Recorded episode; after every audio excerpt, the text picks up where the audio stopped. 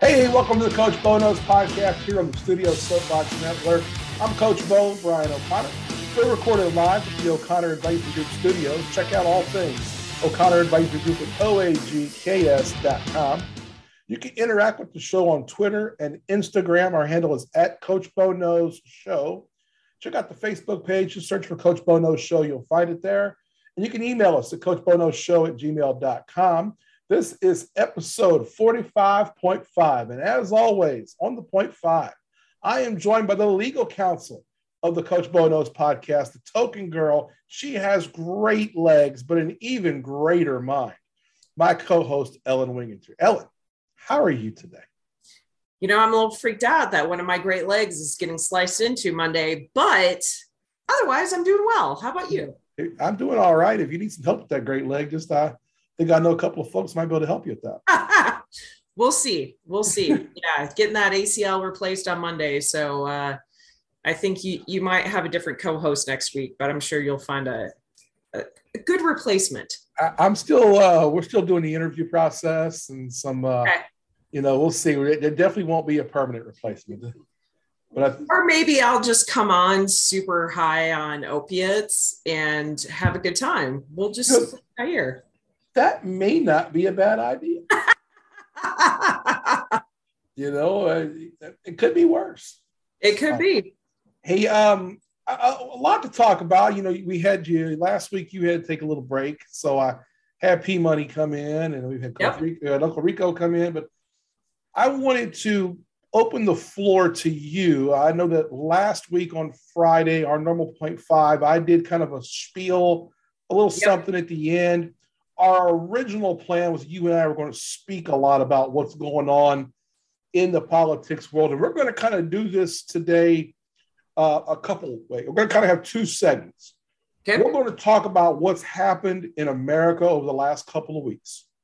We're going to do that first. Then we're going to take a little break. We're going to do sports stuff right after that. So I'm going to leave the floor open to you because I really want to hear from a, a, not just a lady, but someone I respect, someone I admire, and someone I know has got a thoughtful opinion on a lot of the things, whether it's the Supreme Court and a lot of things that we've been ruling on here. Mm-hmm. I want to hear your opinions and your thoughtfulness. Like I said, I'm gonna leave the floor open to you for a little bit here. So, okay, how you doing? Um, you know, I, I I I do not have organized thoughts the way okay. that you did. Um, you know, Monday with was the 4th of July, and there was yet another mass shooting. And we are at a confluence of events where there are there's a somewhat large portion of the United States populace who likes to spout that they are pro-life and believe that my body, my choice in certain particular circumstances. But that also involves allowing people to have military grade weapons for no purposeful reason beyond hunting other humans. And so it is truly disheartening to have the Dobbs ruling come down and seeing Roe dismantled and having it partitioned out on a state by state level. And I'm grateful that I live in Colorado, who has basically said we will be a sanctuary state for those seeking abortion services we are also home to multiple mass shootings. To me, it seems I, I, am fully and completely aware that you can hold two truths at once, but to claim that you are pro life and pro 2A in a way that allows things like what happened on Monday doesn't make sense to me, especially when you add it to the fact that many on the right think that people who are forced to give birth shouldn't receive maternal care, shouldn't receive pro birth care, shouldn't receive any help for those who need it for small children.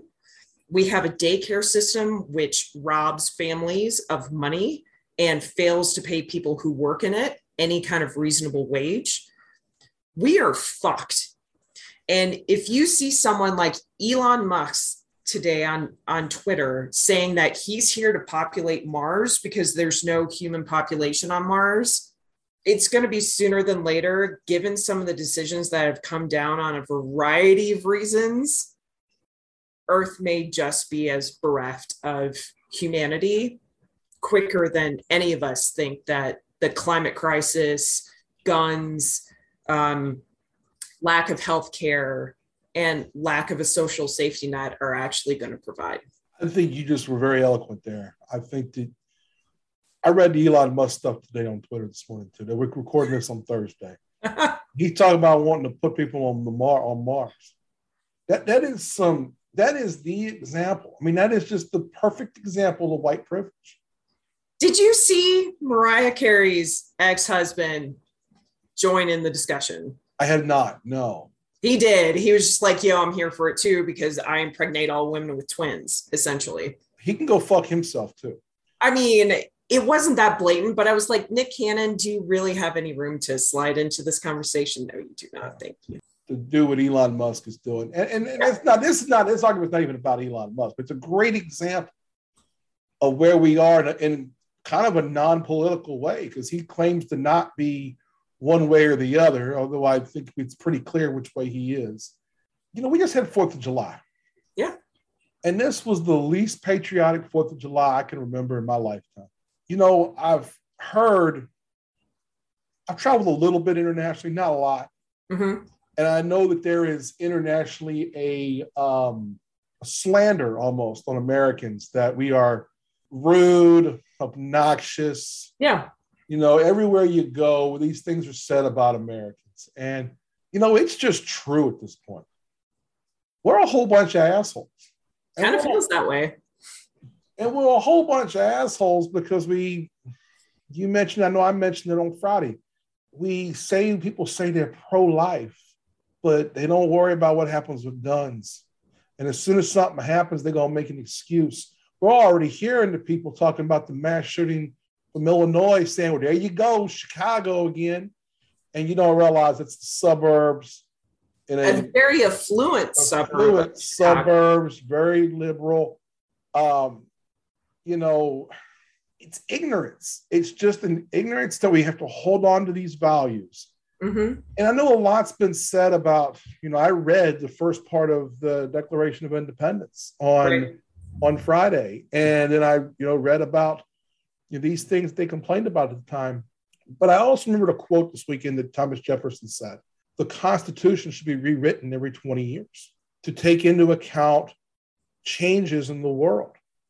There was no reason to think about guns in 1776 that we're going to have bump stocks.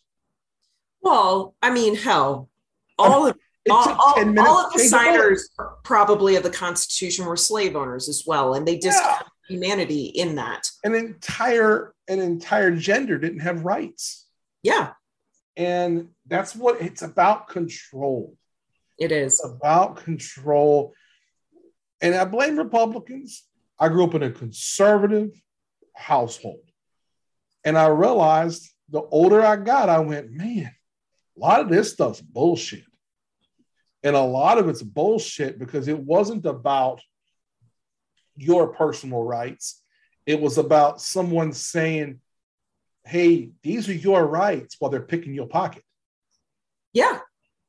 And that's what it really is. And I feel for ladies, I feel for our black and brown friends, and we're seeing it. We're seeing what's going on. And, it, you know, I compared the Republicans and what they're doing to a, to a jihad. It's yeah, I know. I heard and I appreciated the thoughtfulness that you put into it. And I am very concerned um, that Ron DeSantis will be the president in 2024. And uh, this will become the authoritarian state that Republicans like to claim socialism is. Yeah. And they will find out what authoritarian and authoritarianism is and it's not socialism necessarily. And uh, it's not going to be great for everybody. Huh? even some of the white folk because it's going to hit real hard on all the poor white folk especially. That's going to be tough. I it's it's hard to sit and think about the downward spiral that we're about to head into over the next uh, six to 10 to 12 plus years because I don't know as though after this midterm election, we will see a Democratic majority in the federal government anytime in the near future. No, no and that's the thing is that now it's going to be about getting getting a Republican president so they can stack the courts more. If God forbid they get a majority in uh, in the Senate, because then they're going to do away with the filibuster so they can do all the stuff they want to do. I don't think that they would, though. You don't think they? I honest, I honestly don't. Um, I, I can see that. I guess because it it's the fear of the minority coming back in. Yeah. So they want to have that backstop from their position as possibly being the minority so they can filibuster whatever they want to. I, as I said that, I realized the same thing. And yeah, that was the right point. It was the point of going, yeah, she's right on that. Yeah. uh, and you know, it's it's really interesting seeing all this and talking about this, juxtaposing it against the UK, where after 15 bazillion scandals, the Prime Minister of the UK, Boris Johnson, was finally convinced to resign because just about every single minister in his cabinet said, fuck you, I'm walking yeah. after the most recent scandal. But it's he's still like he's not admitted any wrongdoing to anything. He's just like, that's the breaks. I saw something right now he's not resigning from office, is he? He he's resigning, but acting as a quote unquote caretaker prime okay. minister until the conservative party, because whoever rule um, whoever has the majority party in parliament gets to choose the prime minister. Okay, so the conservatives have control yes. of the UK Parliament, so they have to choose the next prime minister. Okay, because I had seen that he had resigned from the Conservative Party. That's yeah. what I had seen. So. He has technically officially resigned as prime minister, and is he says he's not going to be doing any kind of uh, financial decision making, things around Ukraine, whatever and he of course also like appointed a bunch of replacement ministers just before his resignation announcement. So i i don't know. He's all fucked up. I mean he is a weird fucking dude. Plagiarist uh repeated uh cheater on various partners has any number of children that haven't been accounted for. So we're covering like Donald Trump, Herschel Walker, um, and God knows who else yeah. as far as an equivalency over here. It's it's kind of wild. Hey, let's talk about Herschel Walker for a minute. It's a little bit sports related as well. So I guess he tried to hide it from all his own people, including people inside his own um, staff. His own staff and the Republican convention, they were just like, yeah, we've got to research this on our own because we don't believe shit that's coming out of this man's mouth anymore. And you know what? If you know anything about the guy, he's been full of shit since the 1980s. And no one knows if there's not more secret children out oh, there. Oh, it, oh I'm sure there is. He's not a smart man. yeah, this guy tried to say he was valedictorian at uh, at Georgia. He never graduated. No, sir. I mean, just because you won the Heisman don't make you valedictorian.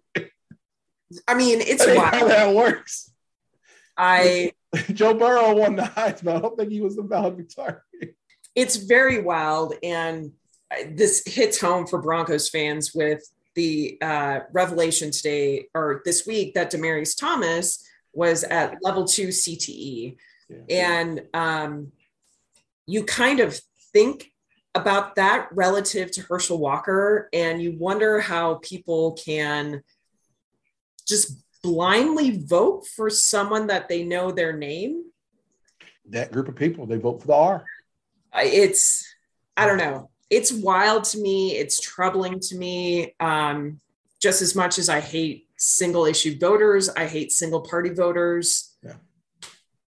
well, I say that. I say that. And if you heard me on Friday, I went off I know. I'm gonna vote for Republicans. For fucking dog catcher. I I not right now. The nice thing about Colorado is that we have they have now switched to. Of course, we've been mail-in uh, voting forever, but they got rid of the caucuses. So if you're unaffiliated, which I choose to be, so I can see both ballots, I get the Republican ballot and the Democratic ballot and can see all the candidates and all the issues and I can do my homework. And that's the important part is doing your homework. Yeah. There are good people on both sides. Hey, Liz Cheney showing that. Yeah. But I mean, Kansas, for instance, has a huge issue coming on the ballot in August. You know, we're we are very hardcore vote no. Yeah. For those that don't know, here in Kansas, there's a vote that's going to be uh, the ballot um, it's going to be voting to have a, to amend the state constitution that will outlaw the federal or state funding for any sort of abortion. It doesn't outlaw the act of an abortion, not yet, but it outlaws any abortion that is going to receive any funding from the federal government or the state government. Now, why that's important, at least in my view, is a law like this will proportionately hurt poor people. Absolutely. And it's a slippery slope. It is. Look, I'm not going to sit here and say that I'm a baby killer or for, but what I am for is for a woman to have a choice. Look, I've been very clear. I've been, I'm going to post my personal business out there. My son, you guys have heard him on here. He was born at 24 weeks. And the day he was born, I almost lost my wife. I could have lost one of them, both of them. We had to make a real hard decision. Mm-hmm. And we went in and talked. We were with our doctor, her doctor, and she was in the hospital for a number of days before having to give birth early. And the question given to us was in the event that there is a, a medical emergency where it would harm my wife, yeah, would losing the baby what's more important? Yeah. And it wasn't even a question to me. I want my wife. Mm-hmm. We can have another opportunity to have another child. Now, right. look, I'm fortunate. They both survived mm-hmm. because we had good health care. We had people, we had a great doctor.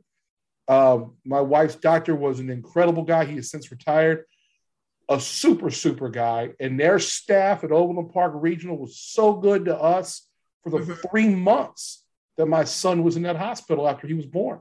Yeah. But we had to make a really tough decision. And that decision was boy, if her life's in danger, what do we do? And to me, it was no question because we'd have other opportunities. And it's her choice. In the end, I supported her choice. And she, what, she, what do you think? I just said, hey, I support your choice. We can, we can make this happen again. Yeah. Let's just take care of you. Yeah. And I know other people who have been through abortions, and it just, but maybe it was health, maybe it was they were young and they were scared. Yeah. Maybe they just, you know, made a bad decision and they said, well, and, and there's a guilt to that. I understand yeah. that. At the same time, I believe that a woman should have that choice. I don't think it should be dictated by a bunch of old white men. The New York Times Daily podcast today I listened to, and it was about it was an interview with one of the leaders of the legislation of anti-abortion legislation. Okay. Uh, and he kept talking at times about the sanctity of life and he would mention from time to time the idea of the health of the mother. But I think the thing that all this legislation fails to capture is that they are looking at the immediate health of the mother. They aren't looking at the hell the woman went through to get pregnant, who has a health emergency, who may have to raise this child on their own, who's a victim of sexual assault, incest, rape.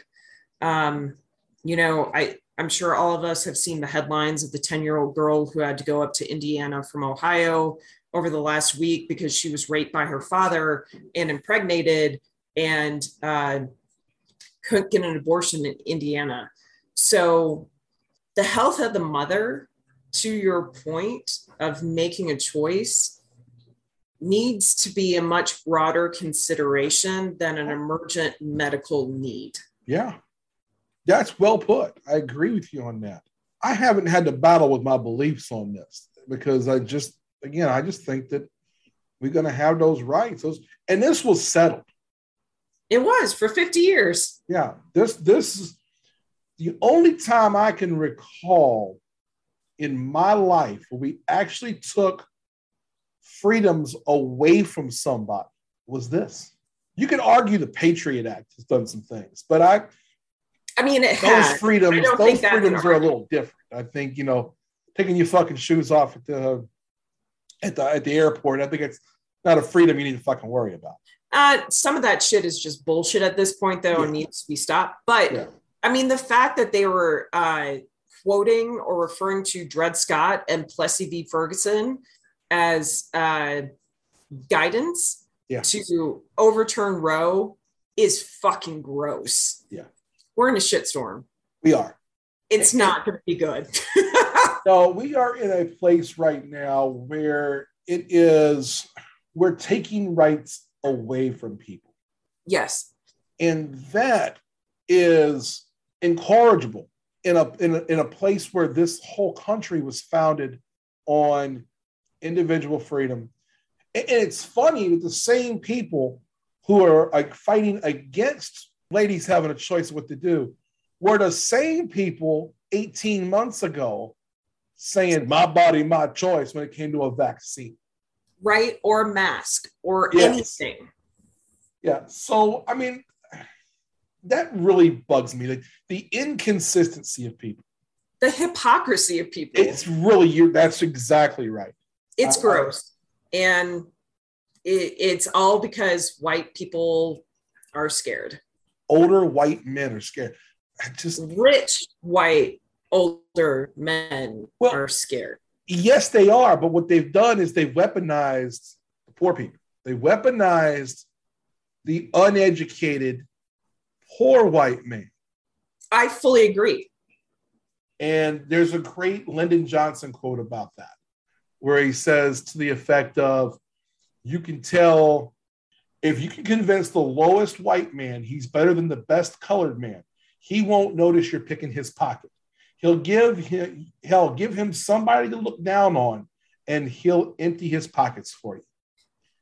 Yeah, and this is what, uh, frankly, I think is wrong with the human race altogether is that we have uh, an innate need to create an quote unquote other, yeah.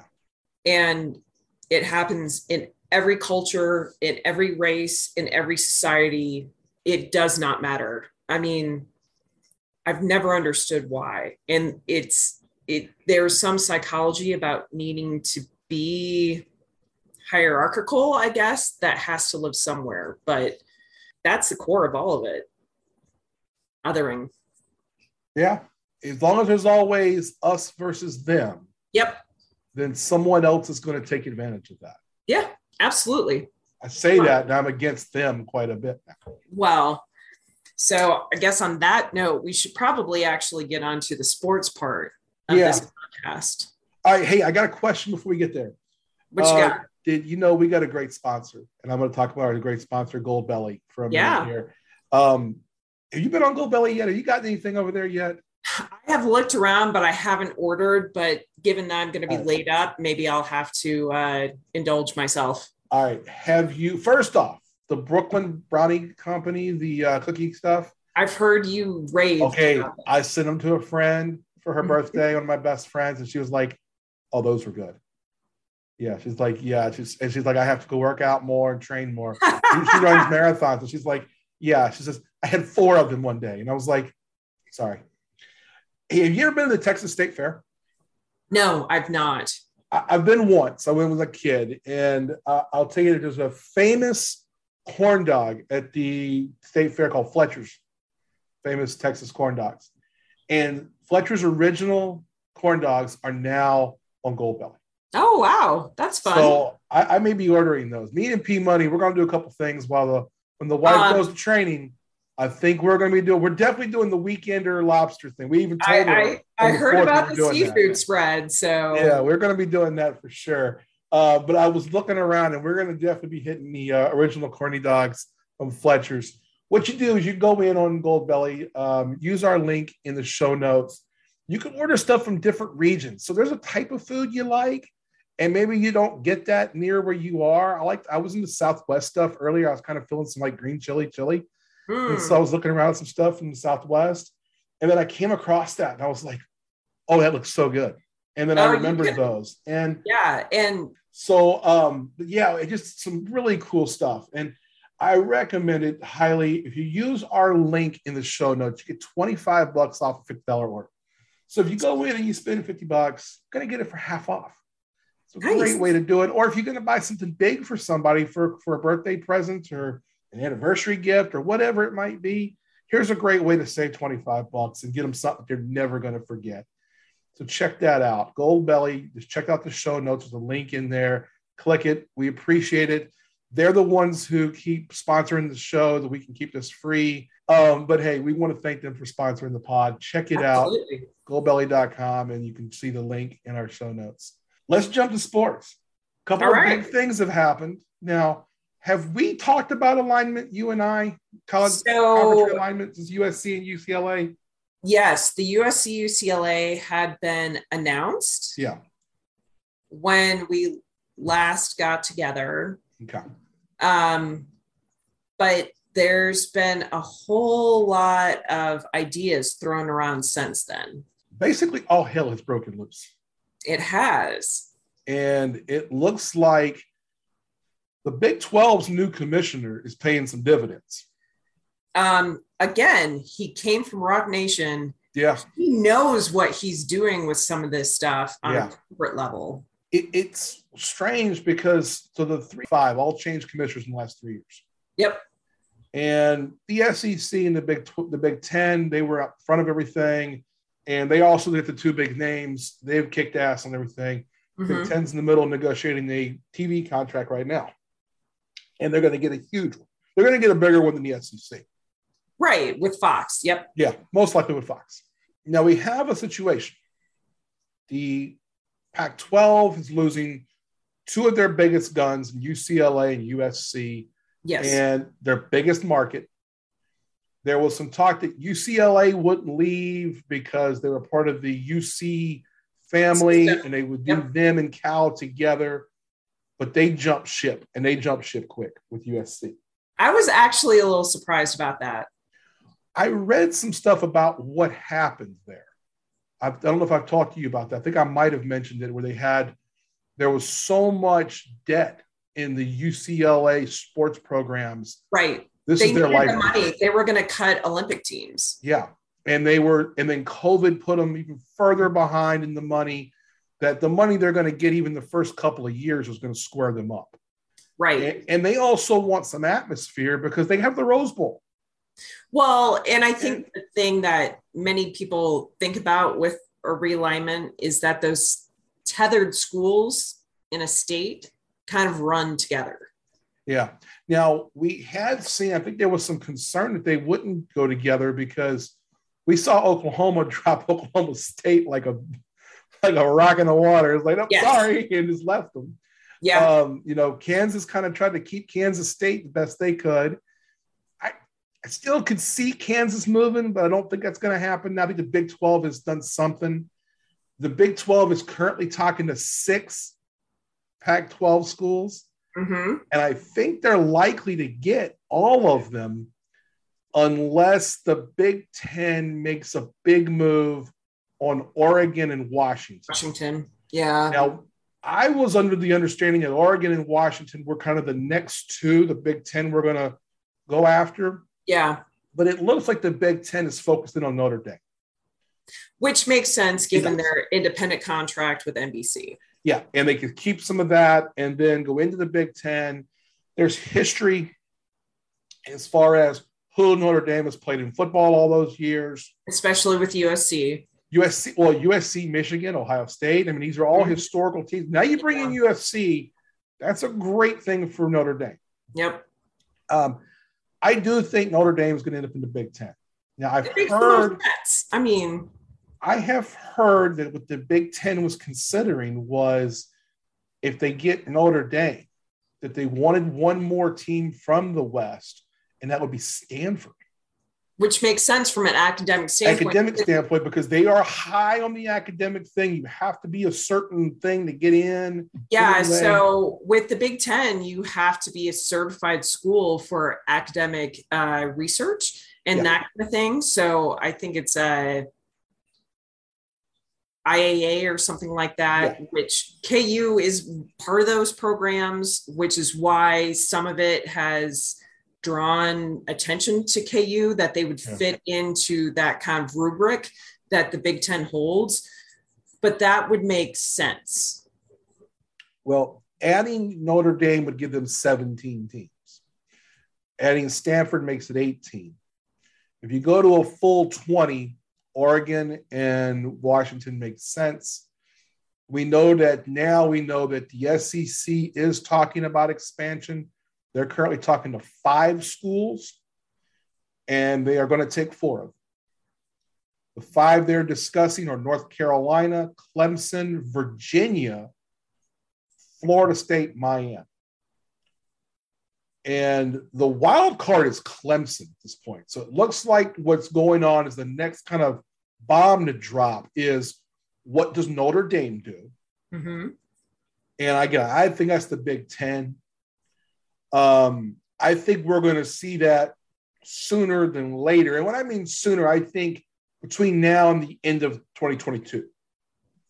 Okay. I don't think it's going to happen before August the 15th or something like that. I, but I think the next ball to drop is that one. I think that it's important for the Big Ten to get Notre Dame on board before they finalize their TV contract. Makes sense. Because it's a big, big name. Yep. They can work out with Notre Dame the thing is now is that the TV contract you're going to get for Fox for the Big Ten will be worth just as much to Notre Dame as Notre Dame's current contract with NBC. But Notre Dame has more say. It's basically a three hour commercial for the university at this point. Right. And it has been for years. They've done it. Yeah. And that's, but they will, so they won't have as much say in how they're presented. But also, the, the TV part, whether that's NBC or CBS or Fox, most likely Fox, is not going to want to upset the apple cart. So I don't see that being a problem. The money makes sense. Um, the, the wild card from there to me becomes Clemson. It becomes Does Clemson want to be the biggest football school in a weak ACC? or are they willing to join the SEC? I'm going to counter it with something that you have said that you're dead locked in on, and I think you're completely wrong on. What's that? North Carolina is going to determine this because they are taking Duke wherever they go. I don't think there's any chance that Duke's going to be in the SEC. I think there is a thousand and ten percent chance that it's happening because I think your idea of everything falling apart around Duke and Carolina is very short sighted. It's not based on the coaches, it's based truly on the teams. Okay. And so I, I think that you just saying, oh, well, Coach K is gone, Roy Williams is gone, you know, this, that, and the other. You've got two former players coaching their alma maters. Yeah, that's true. We're going to continue to go after each other. Scheyer has the number one recruiting team for the incoming season for the 2023 22 23 season. This rivalry is not going to die and they will travel together. Did you did you hear Full my stop. Did you hear my suggestion about what I what my solution for that whole Duke North Carolina thing? Was that North Carolina talks to the SEC and says our rivalry with Duke means a lot. We want to keep the football game. We want to keep the basketball games. Nope, that doesn't work. Why? It's too embedded in the culture. Okay. This is these are probably the two programs that I could honestly say they are what um, five miles apart in distance in the triangle. They all live in each other's communities. Sure. These schools are enmeshed in a way that no other like true rivalry is. Okay. It will not, it, it just can't be football and then, basketball. Then let me provide you with an idea. Okay. What if the Big 12 went ahead and grabbed Oregon and in Washington, and the 19th and 20th team in the Big 10 were Duke and North Carolina? So here's my problem with the 20 team, and this was something that I I heard listening to the Eye on College basketball podcast with uh, Parrish Norlander. Once you hit 20 teams, you're playing a professional league. And I think that's a fair assessment because you can't have rivalries. You can't have anything that means something.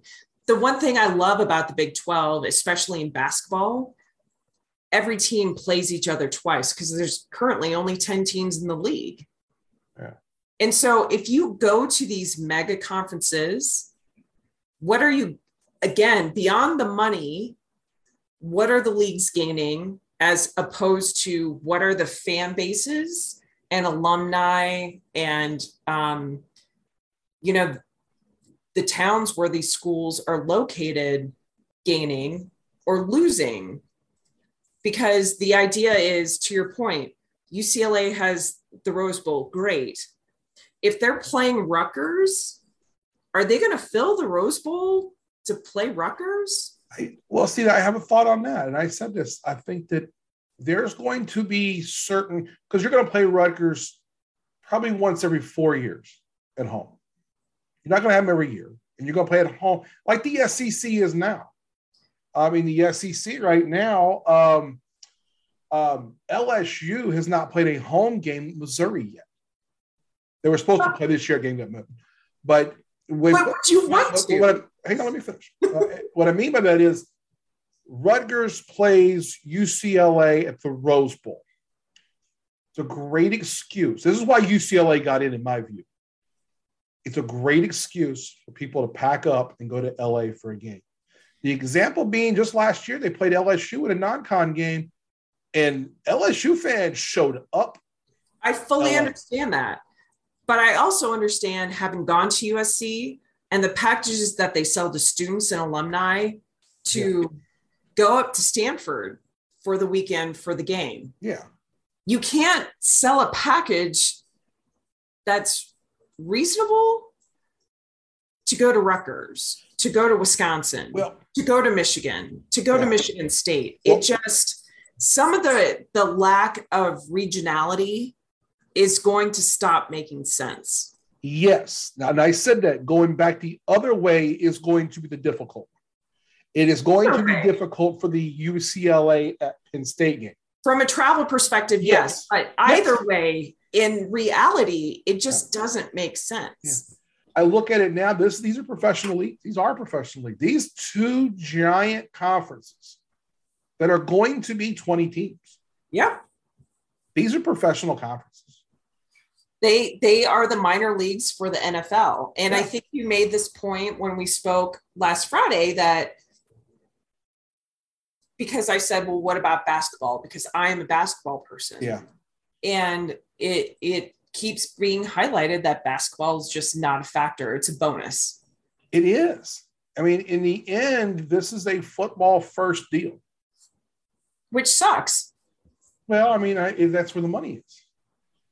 But again, I mean, the money that these schools are getting, the money these schools are getting for their conference in football is more than the entire NCAA tournament is now.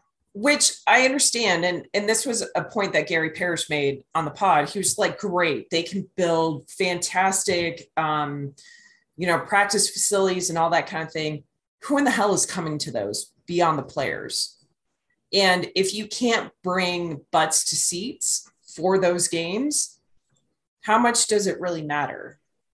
Well, I think you look at it is that certain places do fill up anyway. I mean, that's the top ones, the LSU's, the Alabama, those kind of thing, uh, that kind of stuff. Um, but there's going to be, I mean, we're at the point now where going to a game is not as good as watching the game on television. No. I, I don't necessarily like going to very many football games. I'd rather go in person to a high school game than a college game. Because you unless you want a it. certain atmosphere for yeah. your team, you know, yeah. if you know it's, it's because the coverage on television of football is so much better in person. And in person, yeah, absolutely. Yeah. And so I think that again, that's even a second thought. You know, yeah, they're going to build big facilities. They're going to put more. You know, I think we're going to see nicer facilities, but smaller ones moving forward. I don't think anybody in the SEC is going to try to go back to this 100,000 seat stuff like they were all doing for the last 15 years, where Tennessee and a few others said, oh, we got to go over 100,000. Yeah. Because it's going to be so much money tied to watching it on TV that, again, you're going to the game because that's your team. Yeah. And whether you're Rutgers, you know, Rutgers is there because supposedly they help bring a New York market to the Big Ten. Right. And, you know, the SEC is going to take Virginia because they think that's going to help them get a DC market. Yep. It's why the SEC took Missouri thinking they were going to get, you know, the Kansas City, City and St. Louis markets. Yeah. They got part of the St. Louis market. They didn't get much of the Kansas City market. No. You know, I just think we're going to continue to see this. And I think that as these people are looking, it's not Hell, it's not even the it's not the coaches. Hell, it's not even the ads now that are making these decisions. These are being made by the presidents and the biggest of the biggest money people. So this was a, a point that I didn't um, know, and I'd be curious as to your thoughts. So evidently, okay. there was a court decision back in the mid '80s that allowed the football conferences to basically split off from the NCAA uh-huh without any kind of detriment to the conferences. So is that essentially where we're heading? That the conference, the football schools? Yes. In short, yes. Okay. What what, what I think we're going to see, and I still think we're three to five years from this being completed. I don't think we're going to see the next round of realignment till the end of this year. Makes sense. The, no, the Notre Dame domino is next. From there, it's going to be okay, what does the Big Ten do? And I think the Big Ten's got three or four different ways of doing this. And the first way is a Notre Dame, yes, brings Stanford with them. And then they figure out who is 19 and 20. That's either Oregon and Washington or North Carolina and Duke. I don't know which one that'll be. Mm-hmm. I tend to think it's Oregon, Washington, but I do see where Oregon, Washington would rather be in the Big 12 because they can still keep Oregon State and Washington State. The Big 12 will raid the rest of them. Yeah. They will take yeah. the two Arizona schools. They're going to take Utah. Uh, yeah. They're going to take Washington, um, Oregon, Colorado. Colorado. That gets them to 16.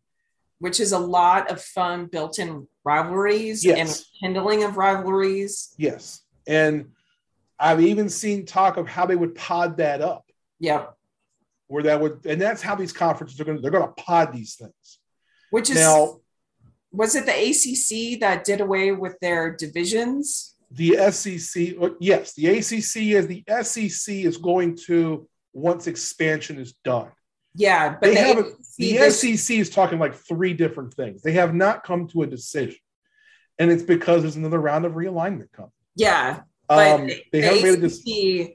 Basically says, "Hey, there's no divisions. This is yeah. the three-year rotation." Yeah, it's a pod thing as well. Okay. It's like when they were talking about the 16 team pods in the SEC. An argument was Texas and Oklahoma didn't like what their pod was going to be. Their pod was going to be Oklahoma, Texas, Texas A&M, and LSU, which in football is just murderers fucking right. Oh, sure. So then the talk was, well, that works because you put Arkansas with Missouri and the two in Tennessee and Tennessee or Missouri, Arkansas, Kentucky, and Tennessee. Okay. And then it was South Carolina, Georgia, Florida, I can't think of who the other one was now.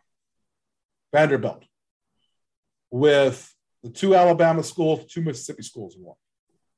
So then all the schools in the what would be the far west, the the two Texas schools, LSU and Oklahoma, are like, hey, how come Bama gets to face Mississippi, Mississippi State, and Auburn, and we got to all slug it out over here?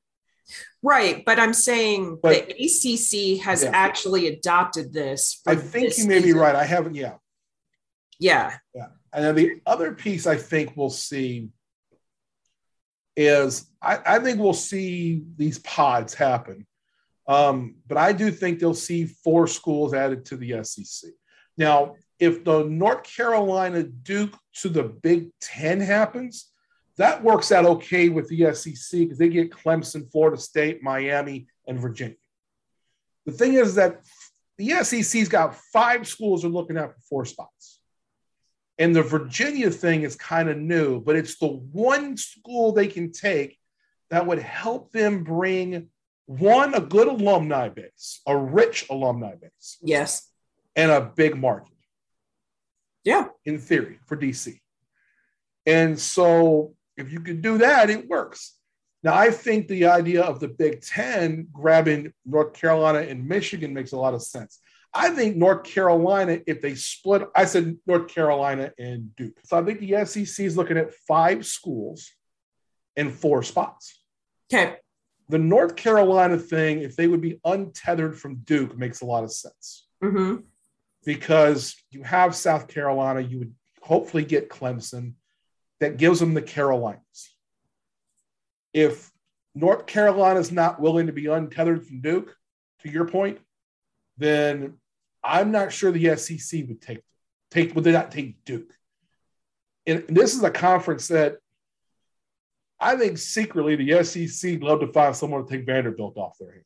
Which is interesting because Vanderbilt, from an academic standpoint, gives them a lot of pizzazz. Yeah, but in the SEC, they don't really care. Going back, going back to what your thing about where we going, mm-hmm. we're going to four conferences, four 20 team conferences in the next three to five years. It'll be the SEC, the Big Ten, whatever the ACC can draw together. The big, the Big 12 is the surprise one for me.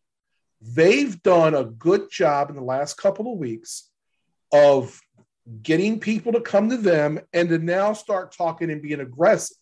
And it was because they really were not aggressive at all for a generation.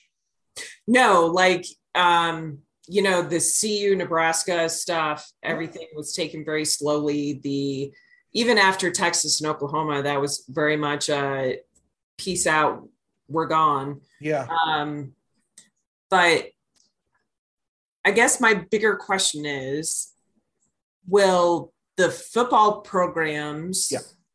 be outside the NCAA framework? I, yes, that's where I was going to go is okay. I do think that yes, what I think will happen is I think that they'll end up being instead of university programs, mm-hmm. they'll be affiliates of the university in a separate way, and they will be their own entity for football only. Now, okay. I could see a situation where men's and women's basketball were included down the road. I don't think it's a likelihood, and I think that would be many years out. But what that would do is that affiliation would be deals with the university where the university says, okay, we're no longer on the hook with, for any of these scholarships. You got to do all that shit yourself.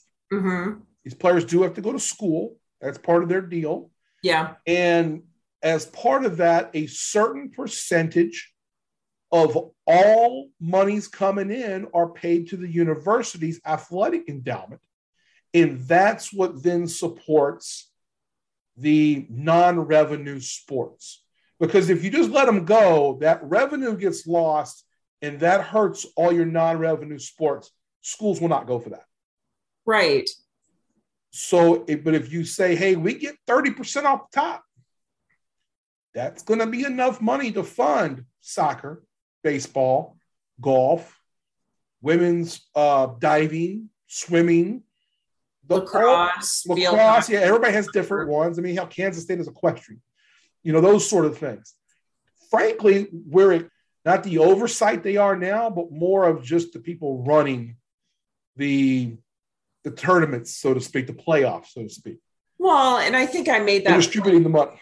Yeah, back around the tournament, I was like, eventually, that's all the NCAA is going to be good for. So, yeah. I, I think some of your points are are well taken, and it'll be interesting to see how the next few years rolls. Yeah, and this is going to be a long process. Yeah. Now, the things that have to happen sooner than later, Notre Dame's got to make a decision the SEC has to wrap up the whole Oklahoma Texas thing. Which means talk- that, the, that the Big 12 has to make some quick decisions too. Which, yeah, which then because the as of right now, Oklahoma and Texas won't be members of the SEC till 2025. These new members of the Big 12 will come in in 2024, mm-hmm. but there's already been talk that OU and Texas are going to pay the fee and leave. Right. And that's supposed to happen sometime in this academic year coming up. Mm-hmm. I suspect that will happen sooner than later. So we'll start seeing that domino drop. Then the people coming over, the UCLA USC thing is for 2024. Right. So we kind of got an idea where things are going to line up. The next three or four things are going to be what does Notre Dame do? Mm-hmm. What is the Big Ten's football contract? The, the TV contract. Yep. What then happens with do Oklahoma and Texas go early, 2023, which I think they will. And then the next piece will be when will then those teams come to the Big 12? And mm-hmm. they're still in discussion. Right. But in the meantime, the Big 12 is out here. They're trying to hustle together a new TV contract quickly. They're wiling. Why not? And they're trying to do it fast because in the end, it's a competition now between the Big 12 and the ACC. And who's going to grab these last few and put a league together and be the next one to 16? Because that's what's going to be important is to have those members. Go ahead. Well, no, I think, did you say that the Big 12 is negotiating a new contract? I believe it's the Pac 12 authorized their board of regents to go forward and negotiate. The Big 12 is also in discussions trying to. Okay. Okay. Yeah, they're, they're working with Fox as well. Okay. Yeah, that was a big reason that he was hired is that he has a very good relationship with the people at Fox. Okay, I had look at that. all the um, all the quotes you'll see on the new commissioner. Yeah, about who he is and his background. There is a quote from the head of the Big Twelve. Um, I'm sorry, the head of Fox Sports, saying this guy is this, this guy's great, yada yada. Um, it, I thought, honestly, a year ago, the Pac 12 was going to be the one that was going to win this. They had gone and got someone who was not necessarily an outsider, but they went and got someone from the sports gaming world. Right. Thinking that they went got the former G, uh, former CEO or CEO of um, MGM Gaming. Mm-hmm. And it was like, well, okay, let's do this. And so I thought, well, that was thinking outside the box because now they can negotiate gambling deals as well in most of their states. And we're going to see a bunch of that. Yep. Oh, that's going to go crazy. And that I don't know will be by league. I think that's going to be by school. Um, because of law, state laws. Yeah. So I think it's going to come down to state law and what they can do to lobby and get stuff uh, mm passed if it's not already legal. So, yeah. So I think at the so now these schools, that's the other thing you'll look at this conference realignment is, hey, what schools can make deals with gaming with gaming companies? Because how much does that matter in the land of NIL? Well, I, I think so. I, I, it's a good question. My thoughts are like this: If you're um, the SEC and you've got a couple of states right now where it's not legal, Alabama it's not legal, Georgia it's not legal. But let's say they go get um, LSU, it's legal in, in Louisiana.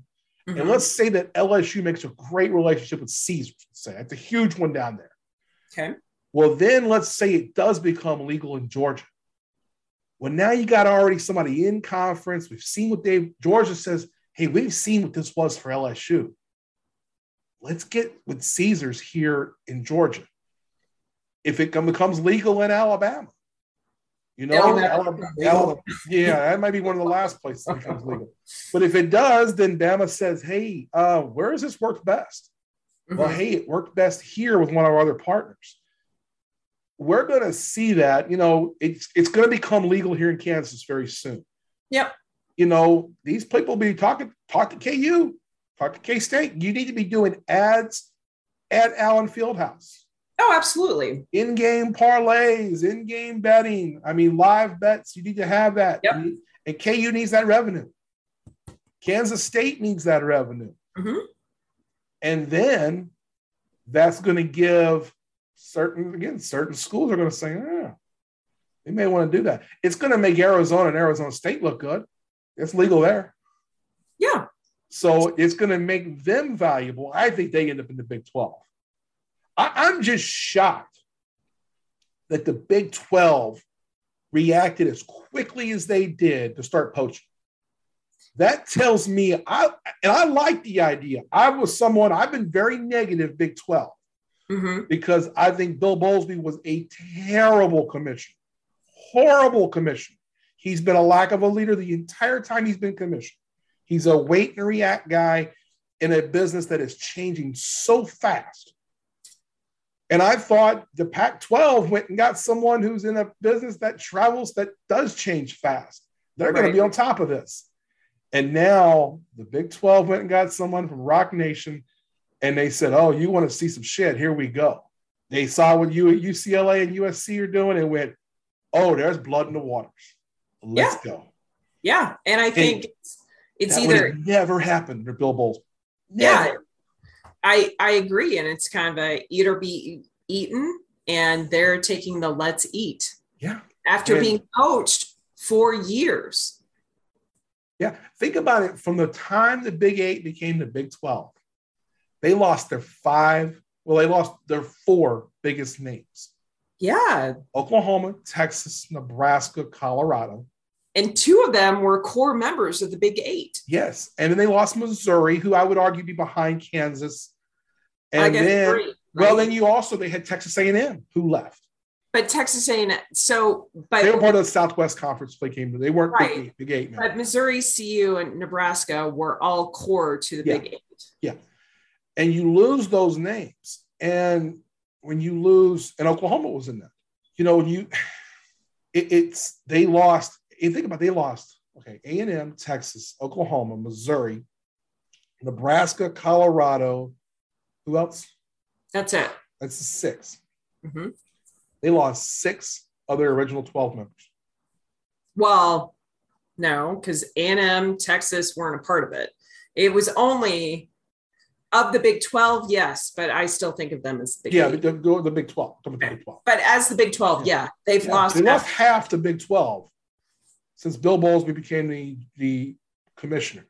And it's mm-hmm. funny because I don't think that's quite right. I think Dan Beebe was involved. Still. Yeah, I think he was the commissioner first. Yeah, when CU and Nebraska left, Dan Beebe was because that's when the fake yeah. Dan Beebe account ran rampant on Twitter, and it was the greatest thing ever.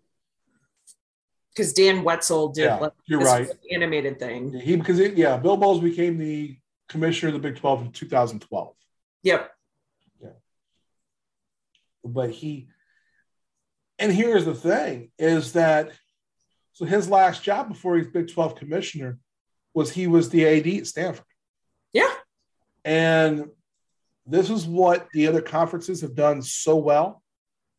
They didn't hire ADs. They went and got sports business people. But I think it was it was after the Bowlsby, like I think that era, that 2012, yeah, when Oliver Luck, yeah, got moved out to do some of the commission stuff about the yeah. NCAA and all that kind of stuff. I think that's around the era that schools figured out that shifting ADs around into conference commissioners just wasn't good anymore. Yeah. It's crazy to me that you got to get away from this mindset. And the Big 12 did it. And look how fast things turned around for them. Yeah. If this happens, it's no longer a sport, a sporting organization for whatever level that would be on a conference, but it's yeah. a business. Yeah, and, and, let's be clear. That's what this is. Is that it's now, it's now a business. It's a sports business. Yep. And we talk a lot about sports business here. Now, the bad part of all that is that you are going to lose a certain amount of the athletic, you know, the uh, the historical, you know, amateurism stuff to it. That's the that's gone. And for people who don't realize it, it's been gone a long time.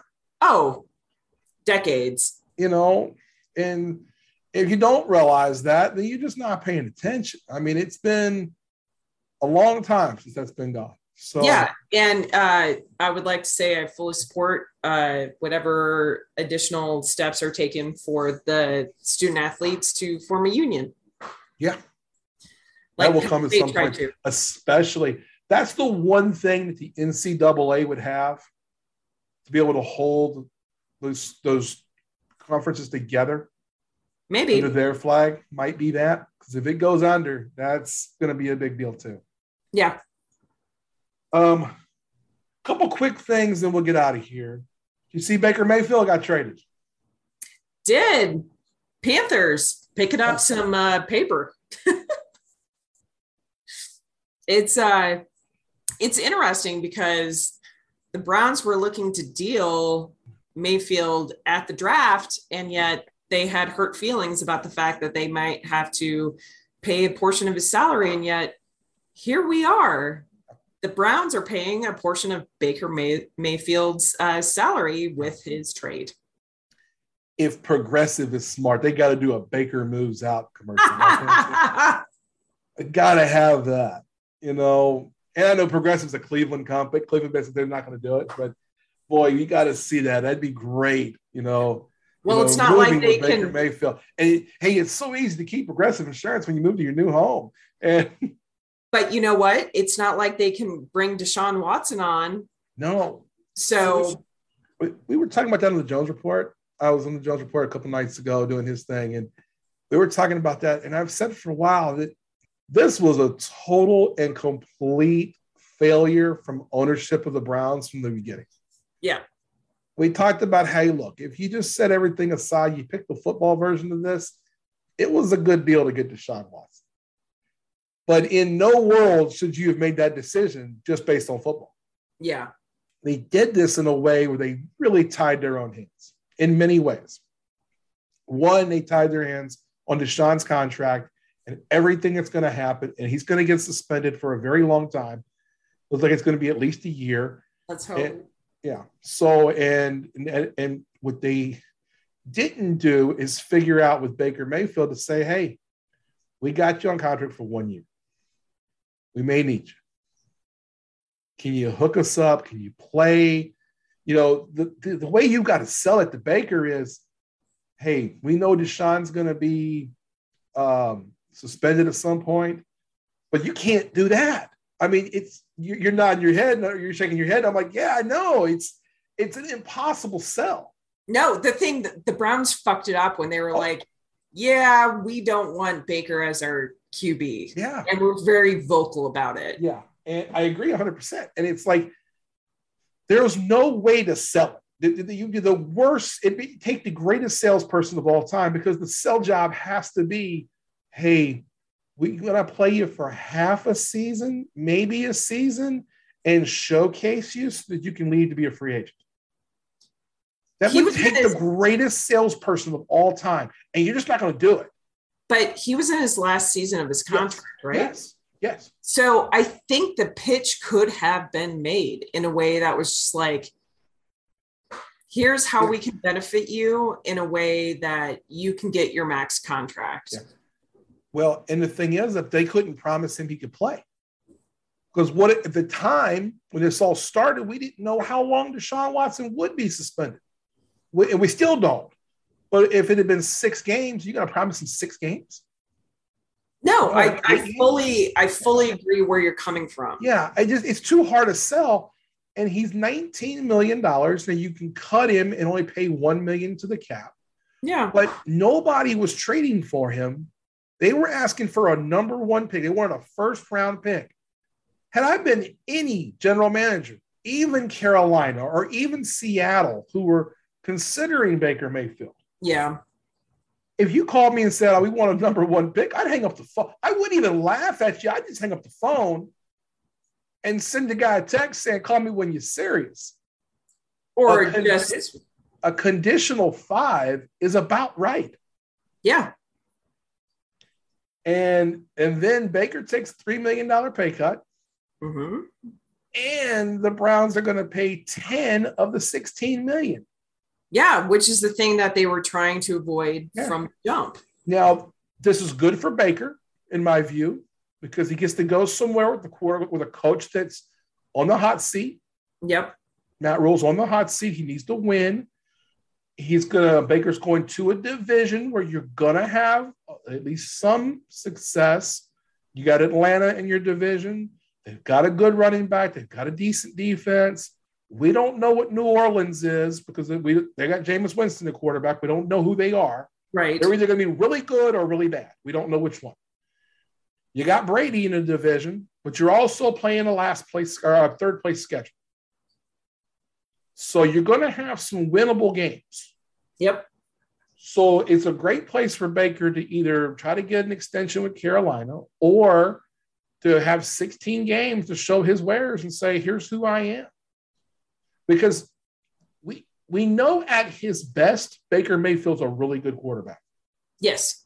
I mean, Baker Mayfield, week one last week against the last year against the Chiefs was incredible. We've seen where he's been extremely good. But we've also seen him be extremely poor. Yes, absolutely. The consistency is just not there. And you could argue that that coaching staff has not been great. He's had, I, I said last season when Odell Beckham left and went to the Rams, I was like, this is a this shows how good Baker really isn't. Because if he couldn't get Odell Beckham and Odell Beckham goes to the Rams and is a stud again, that's an indictment on Baker. Sure. You know, but it's also an indictment on the team. I he'll have a better offensive line in Carolina than he did in Cleveland. He's going to have a coach who's motivated because they want to keep their jobs. Mm-hmm. So this is the best situation for Baker. I hope it works. I think the Browns got hosed in the trade. I'm glad they got hosed in the trade. Fuck Absolutely. the Browns. Fuck Jimmy Haslam and his entire franchise. I just I hate everything about the Cleveland Browns. They're becoming my least favorite team in the NFL. I used to just not care. Now I openly hate them. Yeah, they can keep those paper bags on their heads. Yeah. Make them plastic. they care to. Make them plastic at this point for all I care. So good for Baker to get out of there. Good for Jarvis Landry to get out of there and Beckham last year. Yep. If there's any more LSU guys in Cleveland, ask for a trade. Get out of there. Myles Garrett asked for a trade. Get out of there. um, last one's a fun one. We're going to do a fun one here. Okay. Um, have you ever played Madden? uh, I've seen it, haven't really played it. Okay. I used to play Madden a lot. I don't play a lot of video games now. Uh, Mhm. we have an Xbox that that's just what Peyton does all day long. But when I do play, I play Madden. Um, Madden has you know every player has a ranking one to ninety nine, and getting to ninety nine is extremely hard. In the Madden twenty two game, there was only um, there was six players who had the um, ninety nine uh, rating. it was Patrick Mahomes, Davante Adams, Aaron Donald, Jalen Ramsey, Travis Kelce. So I'm sorry, five players. That means you are the absolute best player by a mile at your position. Yep. And you are just the perfect player. So now the 2023 game is about to come out. Patrick Mahomes has kept his 99 rating, deservedly so. Davante Adams has kept his 99 rating. Okay. Aaron Donald has kept his 99 rating. If there's ever going to be a 100, it should be Aaron Donald. I mean, I'm here for that. I'm here for that. And, uh, yeah. Um, no Ramsey, no Kelce. They've added Cooper Kupp, Okay. who had a phenomenal season last year. Yep. Uh, Myles Garrett has been added, who is absolutely phenomenal. Mm-hmm. TJ Watt, who was defensive MVP last year, got a 99. And just announced today, as we recorded this on Thursday, the first offensive lineman to get a 99, Trent Williams of the 49ers. Now, here's why I'm all excited about this. I don't normally get excited about those Madden ratings. I know the players, it's like a badge of honor to get a 99 rating. But I love it because I love linemen. You do. I love linemen. I played offensive line. I love. I look. That's my favorite part of the game. Still, I love watching offensive linemen just murder people. And Trent Williams may be one of the best two or three I've ever seen. If you get a chance, go to YouTube, type in Trent Williams and highlights, and you can have a blast watching. I saw one in particular where they ran the old USC student body right, and he's Yeah. a tackle out there pulling, and he just takes out like three guys and you're just like, wow. I mean, he opens up holes all by himself. Little thing of beauty. Oh, I got it. You gotta love it. And he is the best offensive lineman in the league. Um, I, I have I've seen him and Donald go at it, and I've seen him beat Donald.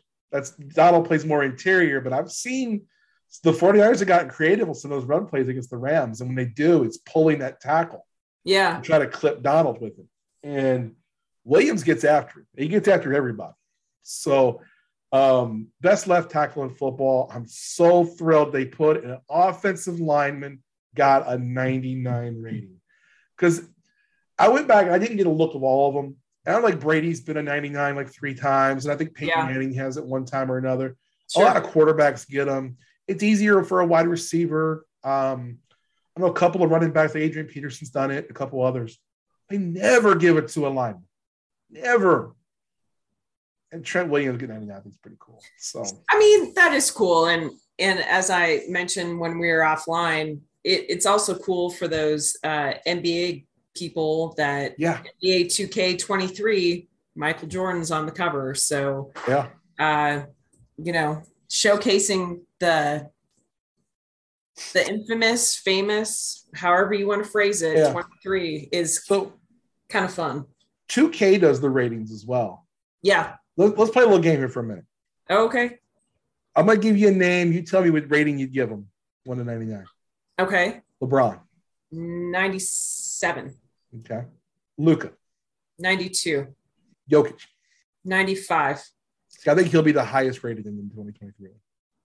I think he'll be the highest rated. I think he'll be as close as you can get to perfect. Steph He's probably a 99. Durant. 91. I'd give Durant a 72. Fuck that. I know you would. I- can't get- I, I would do a thing where like he can never make the shot, and he would like anytime you bump him, he would automatically be out for the next three games. Yeah, no, I understand that that's how you would do it. I'm just actually trying to pay Yeah. what actually. Oh, he, you know, and he's, and I know I've given Kevin Durant a lot of grief the last few weeks, especially. He's a talented, talented basketball player. yeah, He is. I just don't think he's LeBron. He wants to be LeBron so bad. I don't think he's anywhere near as talented as LeBron. they both have about the same hairline though. Yeah, but you know, LeBron, I don't think that matters. I'm just saying they both should just shave it and be done. Oh, I think LeBron needs to come on home for sure. Yeah, I think Oh, LeBron should come on home too. like three years ago. Yeah. and so does Tiger, and so does Rafa. You know- You know what um, you could do? If you go online enough on Twitter and you keep saying, "Hey Durant, you need to come on home," he'll see it because he's got like ten burner accounts. He sees what everyone says. I'm surprised. He probably has downloaded this podcast. Someone out here has heard me ranting about Kevin Durant, and he, he knows have. who I am. I'm living that protected life. I'm so. gonna, I'm gonna, I'm gonna have a sign wherever he ends up. I'm gonna go to one of his games. Coach Bo is coming for you. Goodness. All right, let me ask you. So you heard me rambling to Kevin Durant last week. Um, where do you think he ends up? Most likely, I think it's going to be Arizona, but I don't know how the trade looks to get him there because you're yeah. not getting rid of Booker. Yeah. I don't know if Ayton goes. Uh, I mean, that would be the most likely option. And then he gets dumped somewhere else because I don't think he really would fit in Brooklyn. So. Yeah and, and I, I want to root and I want to root for those Suns teams. I like Booker and I like Chris Paul. And and I like DeAndre Ayton. I saw him in person. I was like, this DeAndre is one of the rare players who could have played in the 90s, the 80s and 90s. When it was a bigger man's game, DeAndre Ayton could have played in that, that league. Uh, just the league is different now. Yeah. And that's not a knock on DeAndre Ayton. It's just the league is different. It's changed. Yeah. And his skill set's not what the skill set is nowadays. Um, I thought P Money had a really, really good prediction that I didn't see coming. About the Miami thing? No, he's he Miami's one of the two places that Durant wants to go. Right. P Money thinks he's going back to, to Washington, D.C. He's going to play for the Wizards. He thinks they'll partner up Beal with Durant. That's where Kevin Durant's from. He's from DC. Yeah, I understand that. But DC, yeah. the Wizards also made some moves at the trade deadline that I'm not sure that would work. But he may be right. That was I, I had not heard anybody say it, and that one made sense because it's the one of those teams that could make a trade work. Um, I, I think the most likely destination is Phoenix. I hope it's not because I want to root for that team. But I'm if Kevin Durant goes down, I'll never root for him. and it's a shame because I really like Devin Booker. I've been a Chris Paul fan for a very long time, but I'll I'll never root for him if they have Kevin Durant. Plus, he'll never play. So he'll play. No, he plays 30 games a year. He's gonna get hurt. Have you seen what LeBron plays this season? Fragile. Durant's fragile. Okay, well, with that, we're going to drop up out of here and uh, want to say thanks, Ellen, for joining us today. Uh, want to say thanks for being patient with getting the pod out. We've had some connection issues, kind of lost the end of the pod as we were finishing up on our NBA talk, we're going to table a couple items for next week. Uh, want to say thanks to Tyler Jones, everybody at Studio Soapbox, for all you do behind the scenes. Most importantly, thank you to you, the listener. Don't forget to rate us and review us. Apple Podcasts, Google Podcasts, Spotify, anywhere you get your podcast. We appreciate every five star review. We want to thank uh, Goldbelly for sponsoring the pod this week. If you didn't a chance, check out the link in the show notes give Goldbelly a chance $25 off your first order of $50 or more. So until next, until Monday, uh, I'm Coach Bo, Brian O'Connor. Have a great weekend. Remember your time tokens are non refundable. And don't forget, vote no on August the 2nd here in Kansas. Thanks, everybody. Take care.